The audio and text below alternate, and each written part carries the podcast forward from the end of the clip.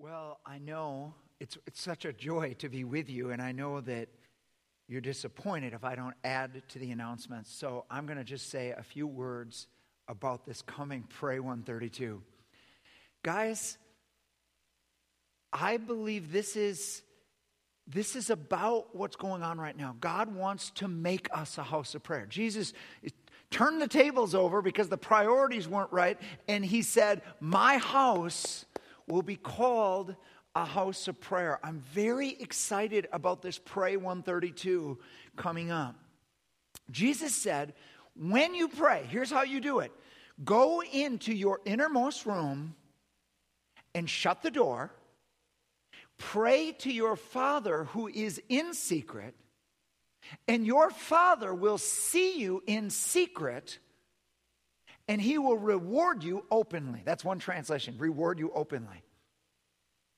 So, in this Pray 132, instead of coming to church, to the church prayer room, what I'm wanting you to do is, is sign up for an hour or two hour slot, whenever it is, and then I'm asking you to designate a room of your house that is going to be the, the, the prayer room and to do things to make it attractive for prayer, to, to get music in there and maybe candles and whatever, something to write with, some, something devotional that you're going to do, that, that you're going to meet God, and that when your alarm goes off, whenever that is, you're going to go in there. You're going to leave this world, which is probably the rest of your house, and you're going to go into this place and you're going to go into that room, whether it's a, a closet or a, a a specific, uh, like the, the storage room, or if it's just a room upstairs, but there's a designated room. I'm to go in there and I'm to shut the door. And shutting the door in our culture means more than just the, the physical door. It means you're not taking your phone in there. it means that all the things that distract us are left behind and we're going to go into this place and courageously seek God. Whether we're it's just us or our spouse and us or we're taking the whole family in there, but we are going to do this. We're going to be before God and we're going to we're going to make this 132 hour chain. This is something we can do together even in lockdown. We can be part of this thing and as a church, what a beautiful statement to God that we are coming together, we're each doing our little part and giving Him an offering of 132 hours straight of prayer. I encourage you to be part of the worship and waiting because that's the first two hours of the 132 hours. And then sign up online. And if God speaks to you during that time, that's why I want you to have something to write with. We're expecting God to speak to us. We're expecting God to give us stuff. And some will be personal, but some might be for everyone. And so we'll have a way for you to communicate what God might be giving you that's for all of us. Um, we'll communicate that to you. But here, here's how I'm going to end my little advertisement. The Father who sees what you're doing in secret will reward you openly. Pastor Tom, what does that mean? I don't know. But I know I want that reward. I know I want the Father's reward in my life, whatever it is. And frankly, I'm jealous that you have that reward too. All right. End of advertisement. Okay. We are starting a series today. I am just uh, on fire about this. It's called Precious Faith. The study is in the book of First Peter. And so I'm going to be reading 1 Peter 1 through 12. Uh, that will be my text today, and it will be my text next week. As we, it's going to take two weeks to introduce this book. So here we go.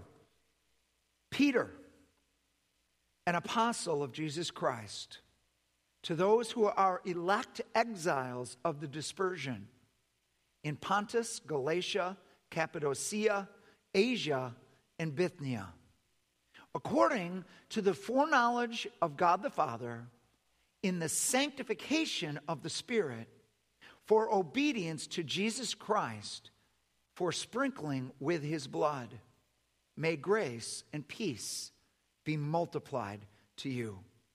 Blessed be the God and Father of our Lord Jesus Christ. According to his great mercy, he has caused us to be born again to a living hope through the resurrection of Jesus Christ from the dead to an inheritance that is imperishable, undefiled, and unfading, kept in heaven for you, who by God's power are being guarded through faith for a salvation ready to be revealed in the last time. In this you rejoice, though now, for a little while, if necessary, you have been grieved by various trials, so that the tested genuineness of your faith, more precious than gold that perishes, though it is tested by fire, may be found to result in praise and glory and honor at the revelation of Jesus Christ. Though you have not seen him, you love him. Though you do not now see him, you believe in him and rejoice with joy that is inexpressible and filled with glory, obtaining the outcome of your faith, the salvation of your souls. Concerning this salvation, the prophets who prophesied about the grace that was to be yours searched and inquired carefully, inquiring what person or time the Spirit of Christ in them was indicated when he predicted the sufferings of Christ and the subsequent glories. It was revealed to them that they were serving not themselves, but you, in the things that have now been announced to you through those who preach the good news to you by the Holy Spirit sent from heaven, things into which angels look into. Would you pray with me, please? Lord, I pray that you would hide me behind the cross, that, Lord, you would use our technology, and, Lord, by a wonder of grace, that we would be able to see and hear you today. Lord, have your way in every single heart, every single living room, every single place this is being watched and listened to. Lord, we love you. And we commit this time to you now. In Jesus' name, amen. Precious faith. That your faith that is being tested is more precious than gold.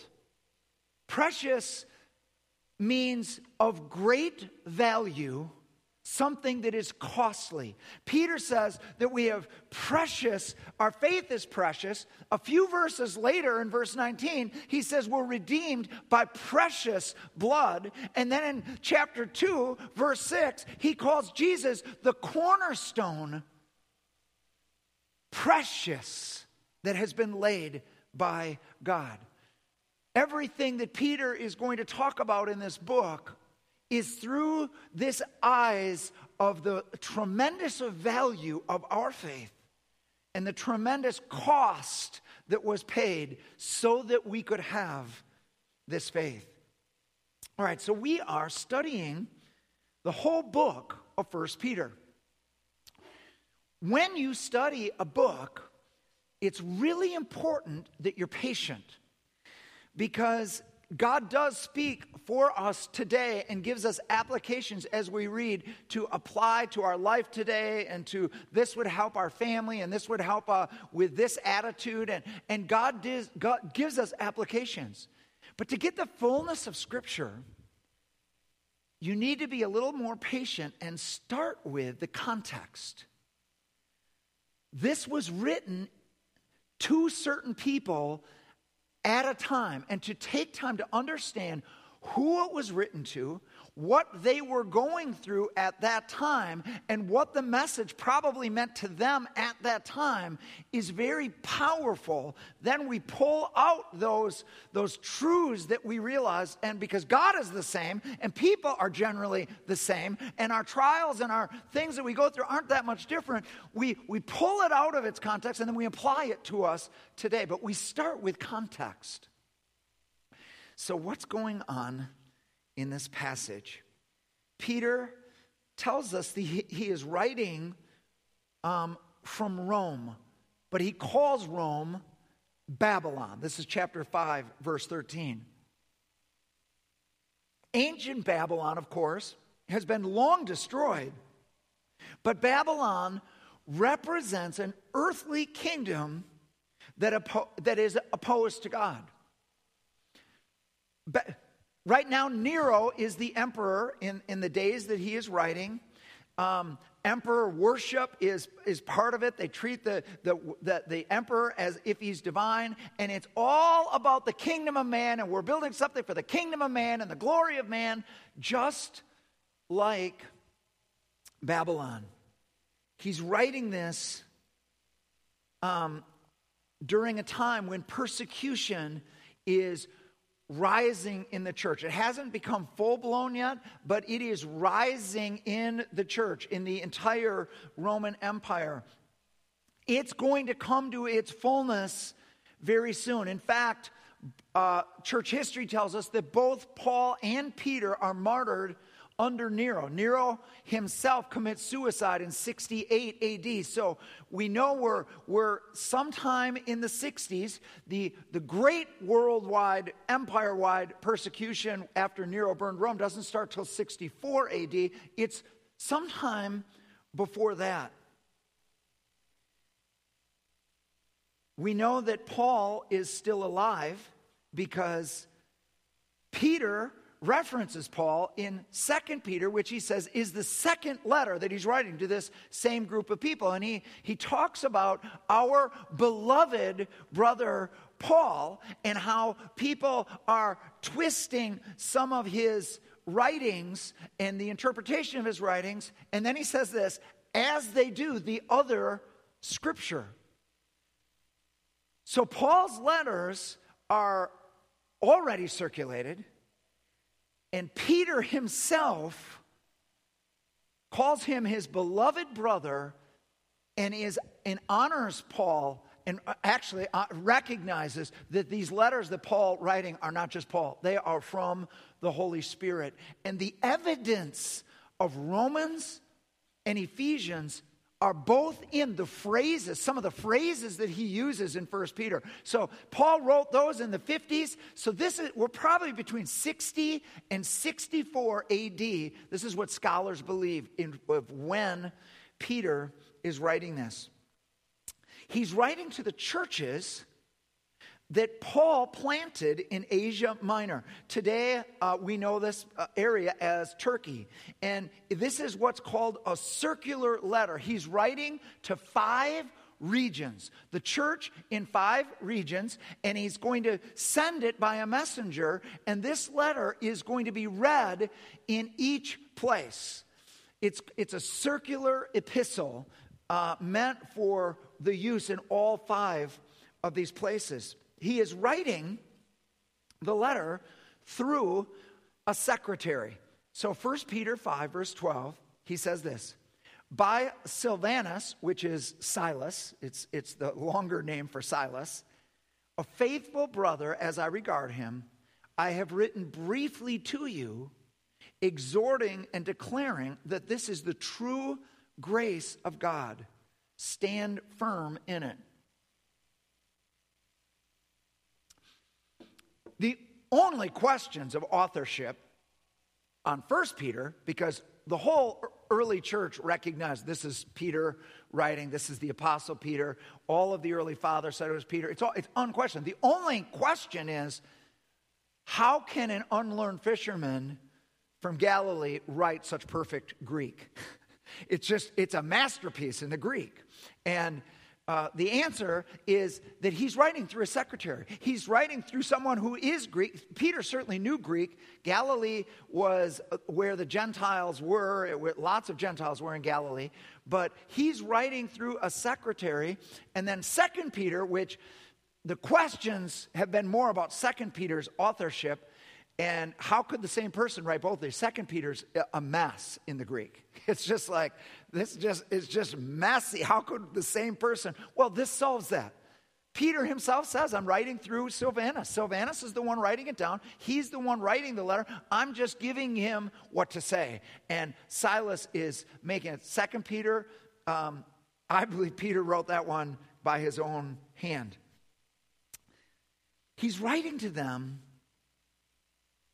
because they are suffering and are grieved, he says, by their various trials. He's clearly heard word from them about them, possibly from Silas. Silas traveled with Paul. Silas was part of planting those churches. It's very possible that Silas is the one that said, Peter, could you write a letter to these guys?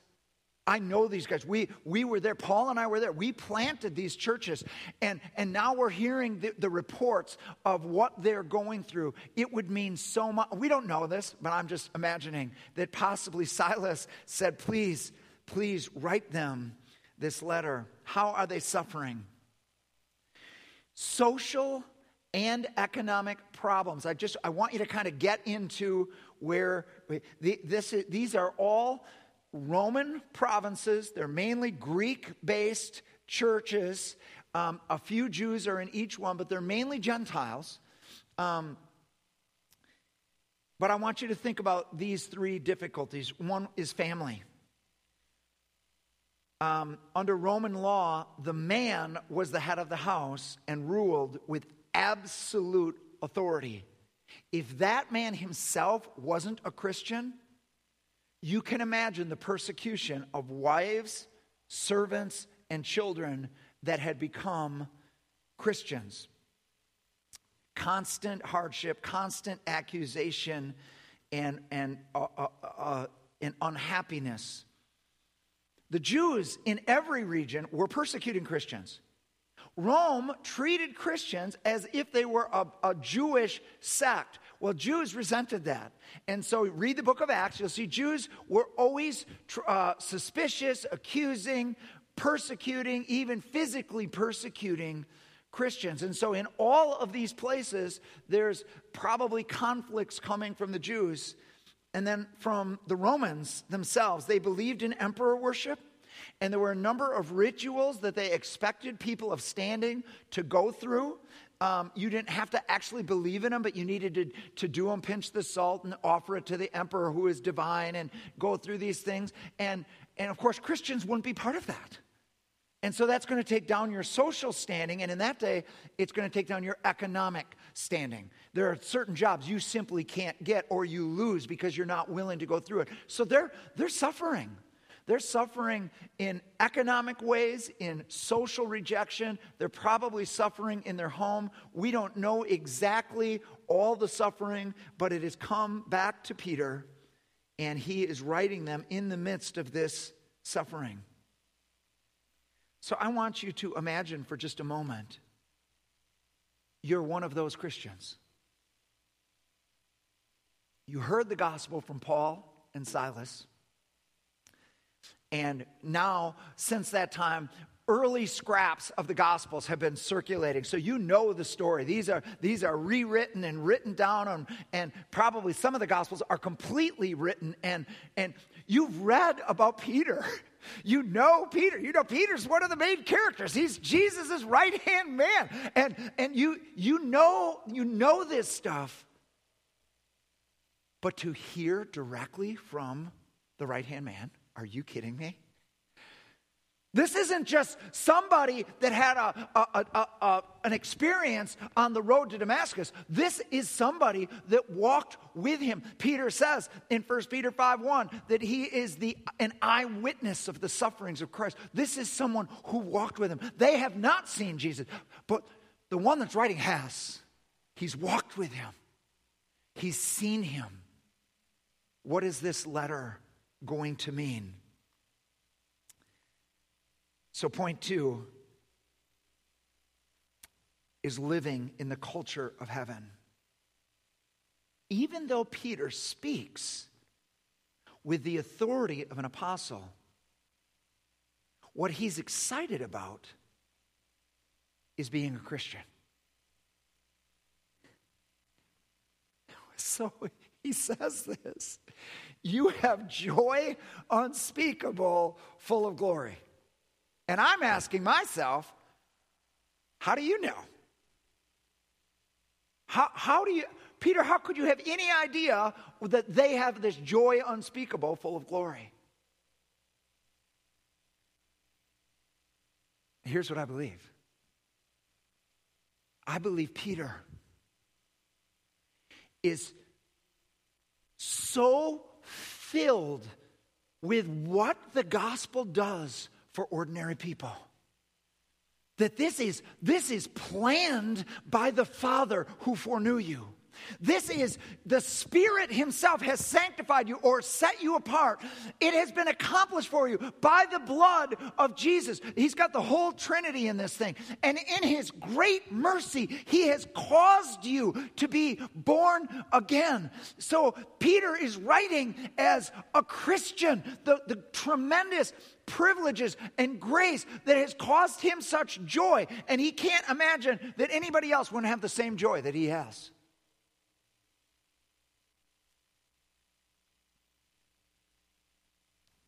He wants them to understand why they are suffering and how to respond to suffering. and so he says this about them that they are exiles of the dispersion. Huh? What does that mean? And scholars looked at that, and the first thing you think of when you look at that is oh, Peter's writing to Jews. Because that was what the disper- that was what was called when, when Babylon came in and destroyed Jerusalem, it's called the dispersion, and they became exiles in Babylon. And so Peter must just be writing to the Jews in all these places. But he's not doing that. He's taking those words that applied to the Jews, and he's applying it to all Christians. Look at chapter 2, verses 9 through 11. But you are a chosen people, a royal priesthood, a holy nation, God's special possession, that you may declare the praises of him who called you out of darkness into his wonderful light.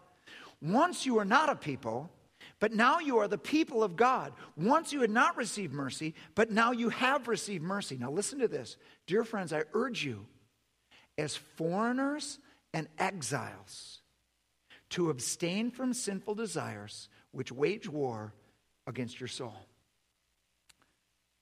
So he says this that God has made a new nation Paul says in Philippians 3:20, your citizenship now is in heaven. You're not from here anymore. You're from heaven.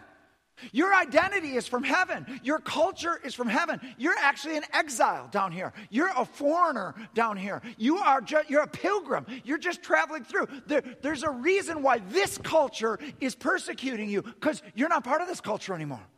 You're from a different country, a heavenly one. And that heavenly culture has a different identity for you.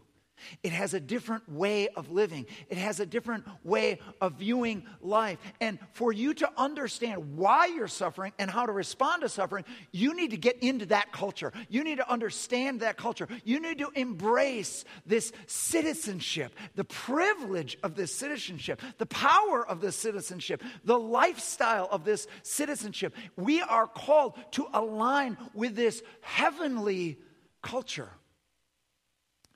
And we're living down here as exiles. then listen to this of the dispersion. God, in his divine sovereignty, has dispersed us all over the world. Even though we're one people, we're one holy nation, we're one priesthood, in the, in the sovereignty of God, He's dispersed us so that heaven's culture is, is in homes and cities and businesses and schools. And, and so that there's this living witness all over the world that heaven has visited earth. And heaven's culture is being represented by these people that don't quite fit in. They're a peculiar people. They're not quite the same as us. What's with you?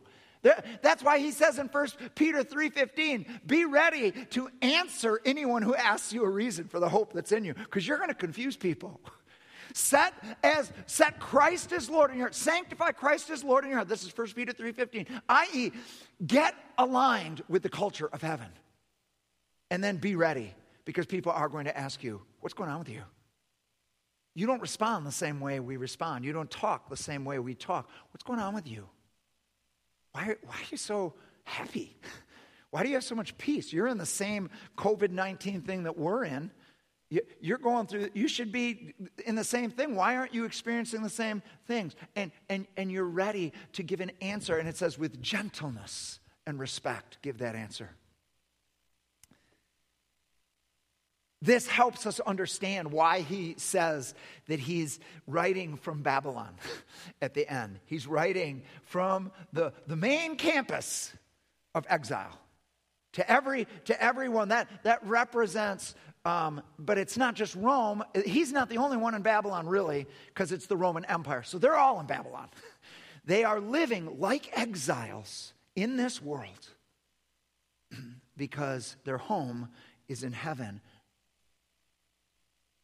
and this is just part of this is temporary this is temporary we're just passing through embrace that and then finally the message of hope that we carry. He says, By God's great mercy, you have been raised up through the resurrection of Jesus Christ to a living hope.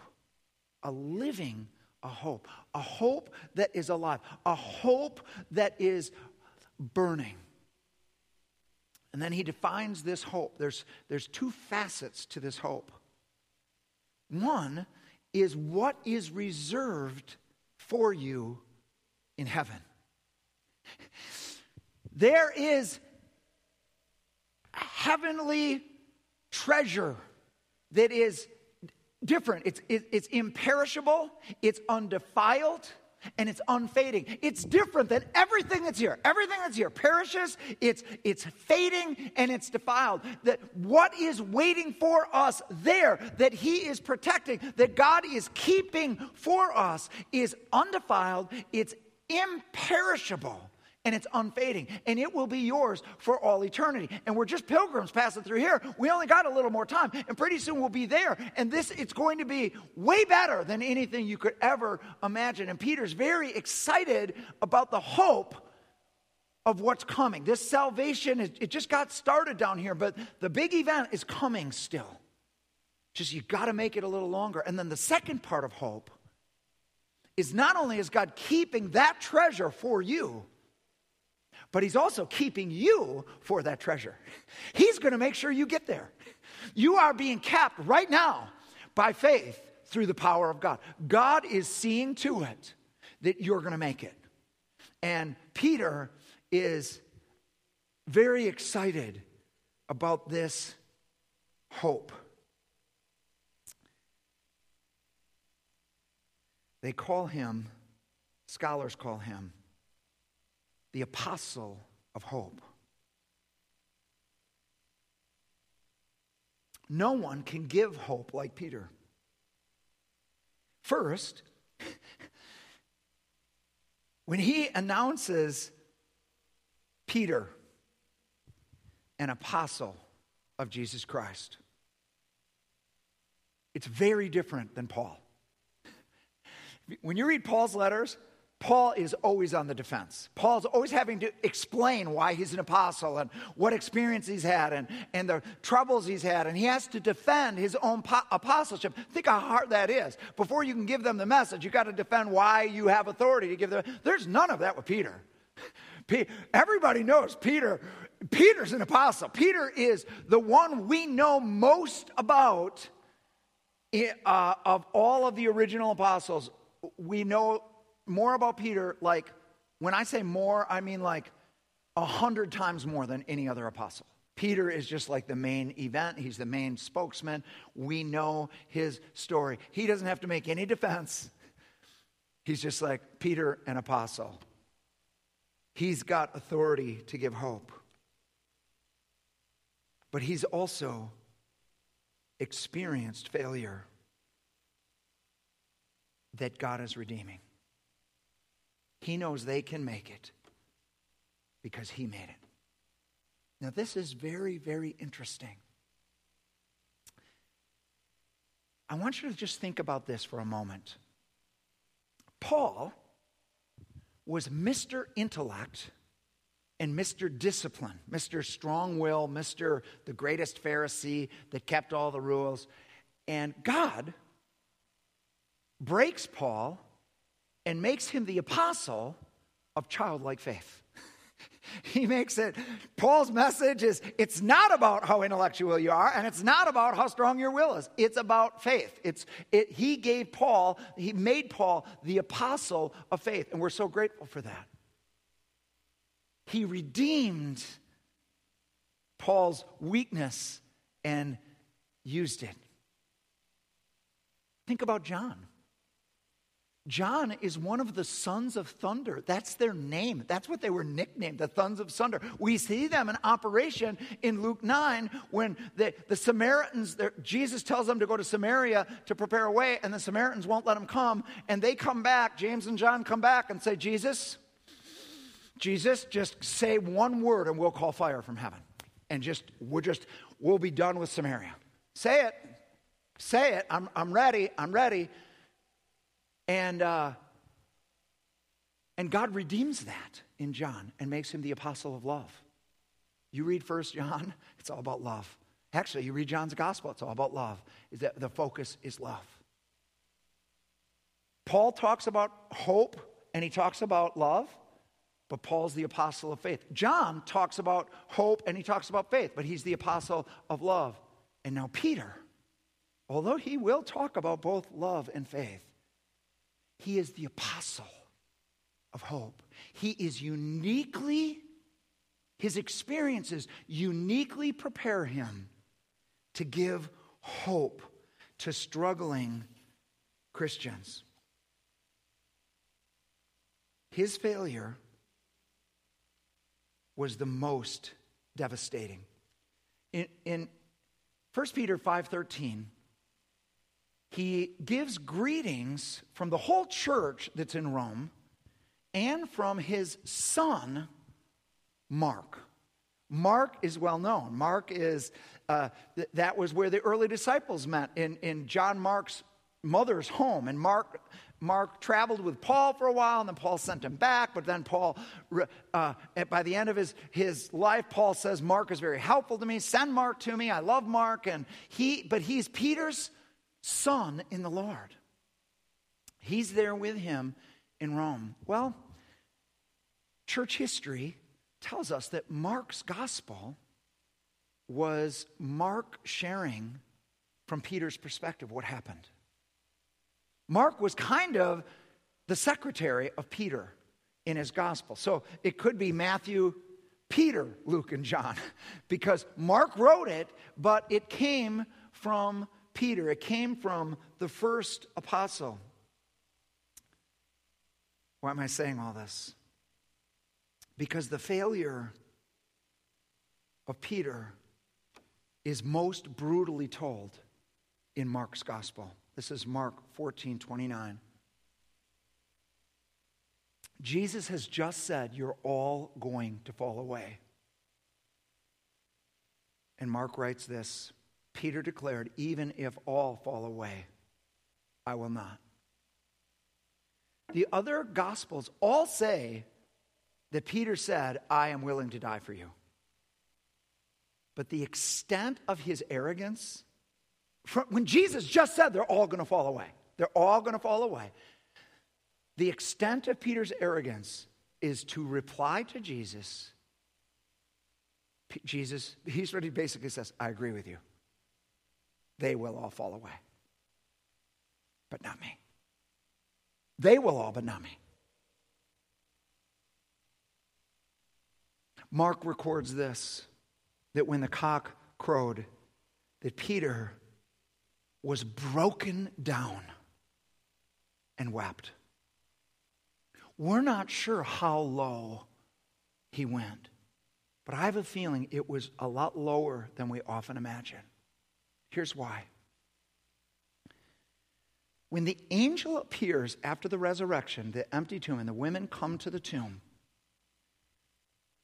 oftentimes we get confused because why do they say, why does the angel say different things? Friends, they didn't, they're telling a story to an audience and they're including the details that are relevant for that audience. And so, so the idea that there's differences in the story, just it, to historians, it, that is credibility, that these are different witnesses. But only Mark's gospel gives the full thing that the angel said. Most of them just say, Tell the, tell the disciples I'm going to go before them in Galilee. But Mark's gospel, written from Peter, gives the full sentence Go tell the disciples and Peter that I'm going to go before him in Galilee. What's that? What, what, what does that say to you? Peter didn't think he was among them anymore. Peter thought he was, that whatever was going to happen now was not for him, it was for everybody else.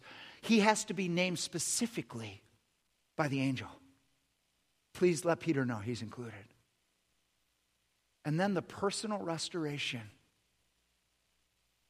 So intimate. Luke's gospel and Paul in 1 Corinthians 15 are the two witnesses that on that first day, before he appeared to the 11,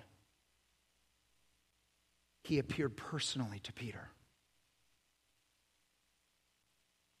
There was a personal appearance.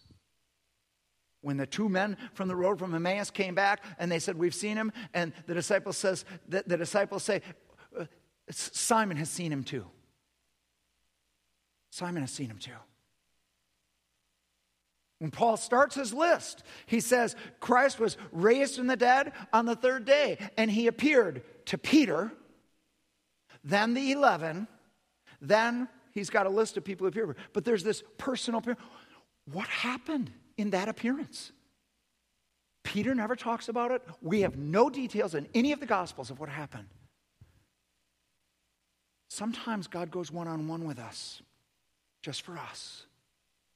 Peter needed to be restored.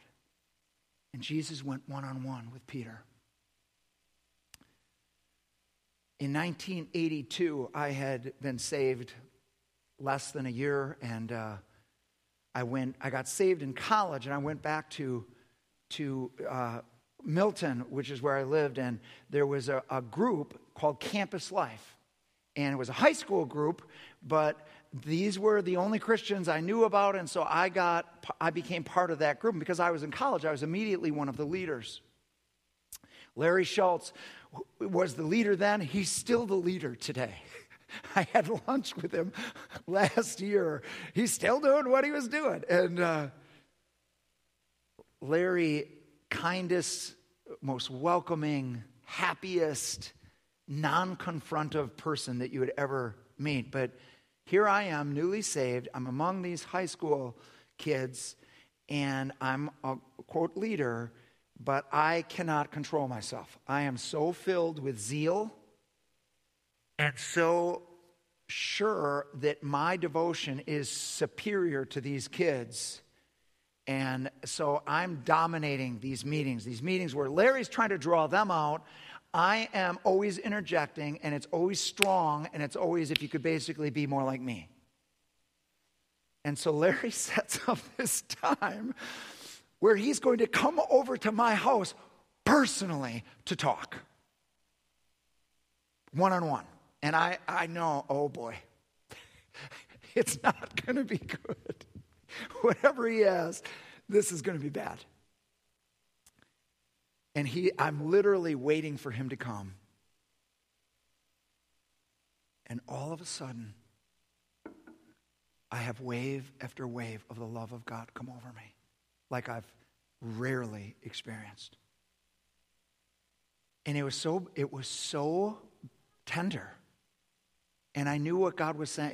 He, wasn't endorsing what I had done or what I had said, but he was saying, I love you. Whatever gets said here, I want you to know this. I love you. Larry came in, and I, I, the love of God was still on me. And Larry's saying very, for him to say anything confrontive, I knew was very hard. And so he's, he's given me what needs to happen and how I've done wrong. And, but I'm just, I'm just basking in this love. I'm just receiving it. David said this, Psalm 1835. Your gentleness makes me great.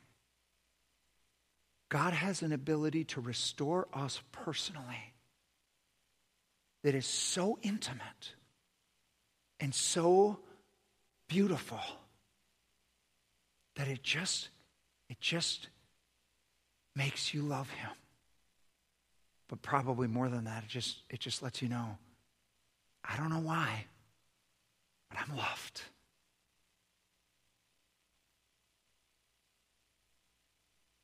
what we do get is his public restoration did you know there's two charcoal fires in the whole New Testament? Only two. There's only two fires that are made of charcoal. One of them is Peter's denials, and the other one is Jesus publicly restoring him. And he says this.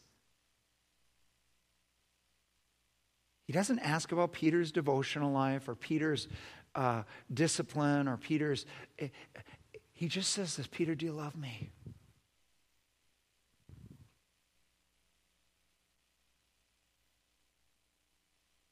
And Peter says, Yes, Lord, I love you. And, and, he, and he recalls him, Feed my sheep 10 mile block. And the last time, he says, Peter, do you love me? And here's what, here's what Peter says Lord, you know all things. You know I love you. You know I love you. And Jesus says, Yeah. And I just want you to know it's enough. I believe there's a reason why Peter says to these guys that are struggling and they're grieved and they're going through this, he says, You haven't seen him, but you love him. You love him. And he's saying this that's enough. That's enough.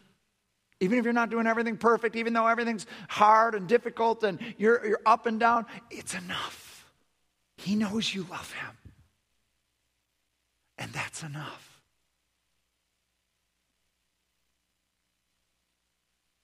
Peter has now become the rock that Jesus said he would become. Jesus changed his name. His name was Simon, and he changed it to Peter, and Peter means rock.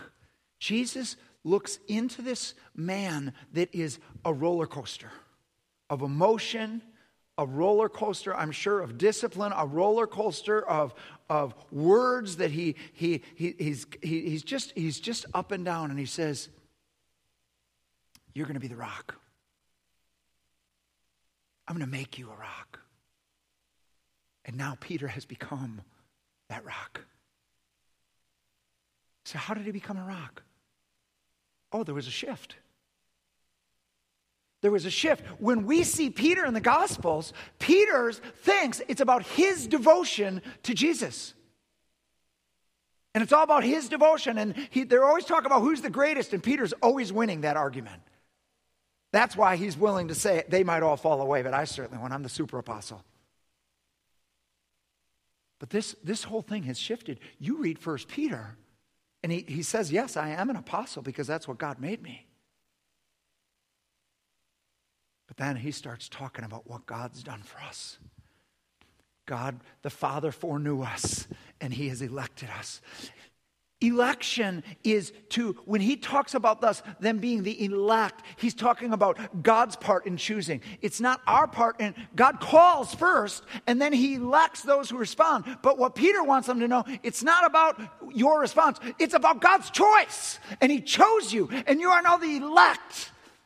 And he sent his Holy Spirit that is now sanctifying you. And Jesus' blood is washing you. And he's caused you, he has caused you by his grace to be born again to this living hope May grace and peace be multiplied to you. See, he's changed from focusing on his devotion to Jesus to Jesus' devotion to him, to God's devotion. The whole Trinity is in on this. They are devoted to me making it, and they're devoted to you making it. I'm not, I just haven't become a rock. You're going to become a rock.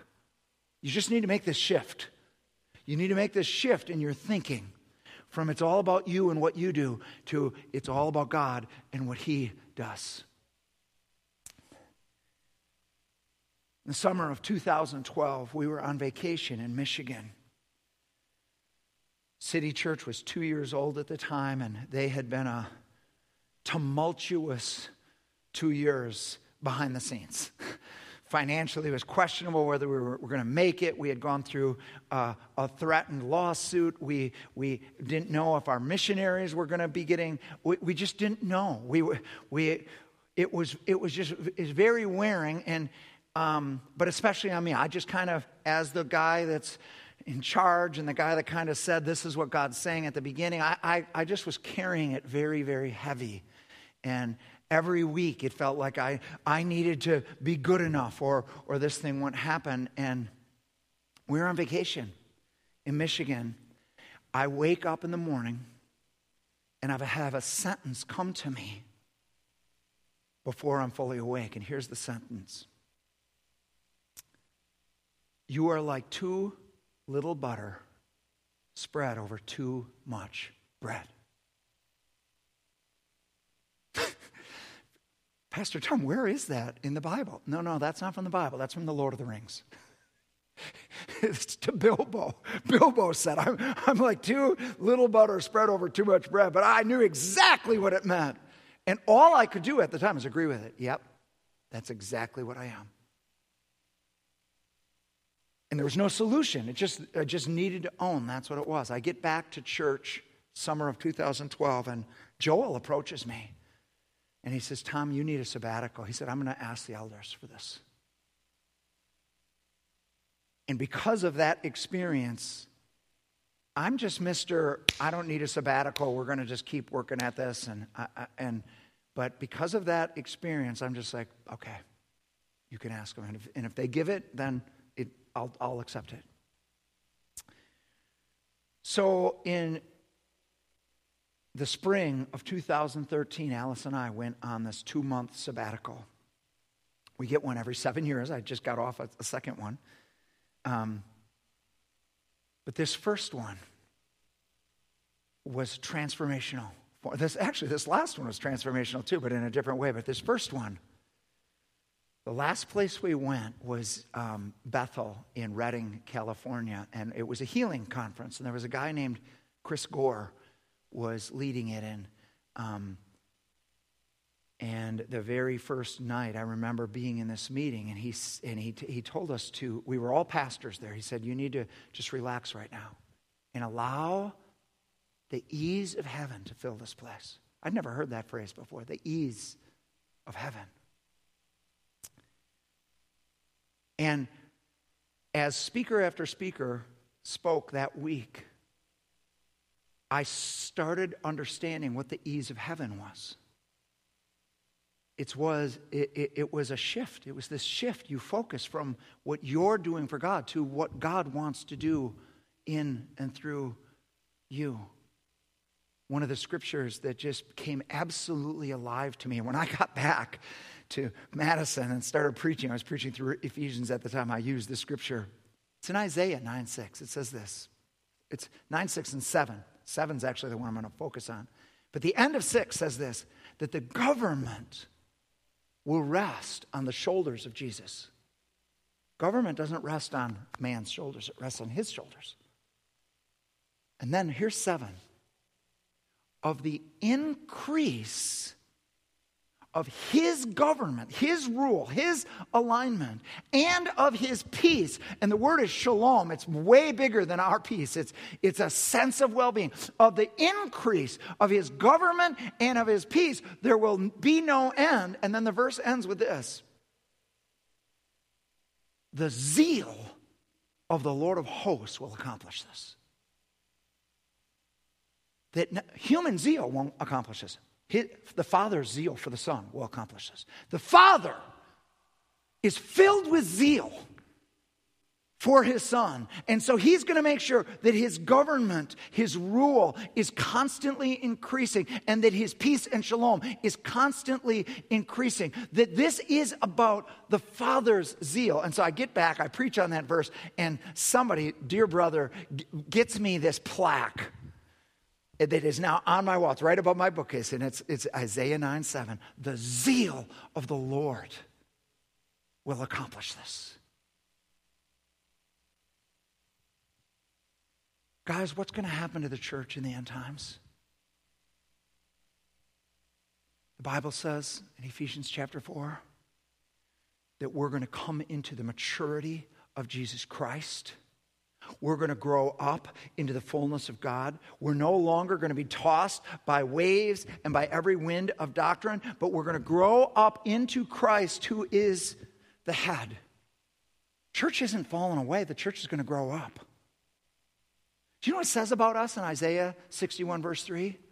That because of the Messiah, the anointed one, he is going to make us oaks of righteousness, the very planting of God, that we might bring praise and glory to him. God is making us strong.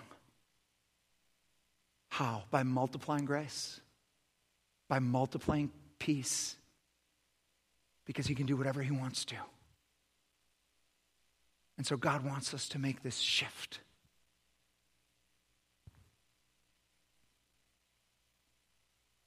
So here's how I want to end. Worship team can come. If you are here and you just, uh, you've been struggling, been up and down, Maybe you have, in your own way, denied Christ three times. Not just once, three times. Maybe the way you denied Christ is you did that sin again three times. You did that thing that you said you would never do again three times. Maybe you've just you've just haven't been engaged and and you just feel like the fire has gone out and God's a million miles away. And you're wondering, how does he feel about you? Today, he wants you to know his eyes on you. The reason why it's hard down here, you're in exile. you're in exile, and you're not going to get your identity down here from this stuff. You're not going to get the, your identity from these people. Your identity is, has to come from somewhere else. And he's just saying, lift your eyes up. Lift your eyes up past COVID 19, past what the government is doing or isn't doing, and what this person thinks and that person thinks. Lift your eyes above whatever news station you listen to. You got to look higher because you're not from here. You're a holy nation. And you're living dispersed by God, and we're really dispersed right now, aren't we? But we're still one holy nation. He's saying, Lift up your eyes, open up your hands, and let me speak some things to you.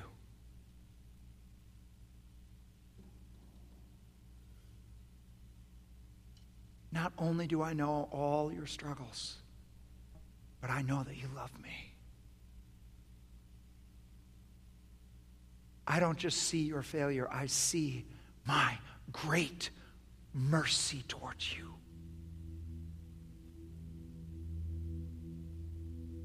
You are my elect. I have washed you by precious blood. I've redeemed you by precious blood. I have set you apart. I myself have set you apart by my Holy Spirit.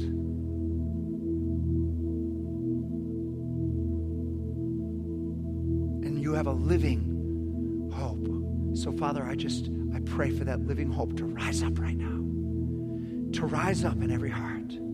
That living hope that would give strength, that would give peace, that would realign with the government of heaven. And Lord, we just, we forgive the troubles and the persecutions and all the things. We just understand it. We don't really fit that well on this planet. That's okay.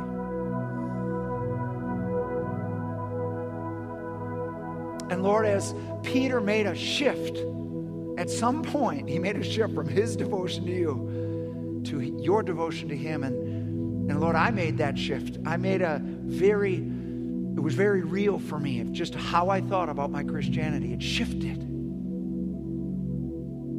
And I entered in to what we are now calling the ease of heaven, where it's about what God is and who God is and what God's going to do and what grace is capable of doing. And I'm just praying for everyone listening here that you'd make that shift. Instead of looking at your own zeal or lack of zeal, lift your eyes to the Father's zeal for the Son. For the sake of the Son and his zeal for his Son,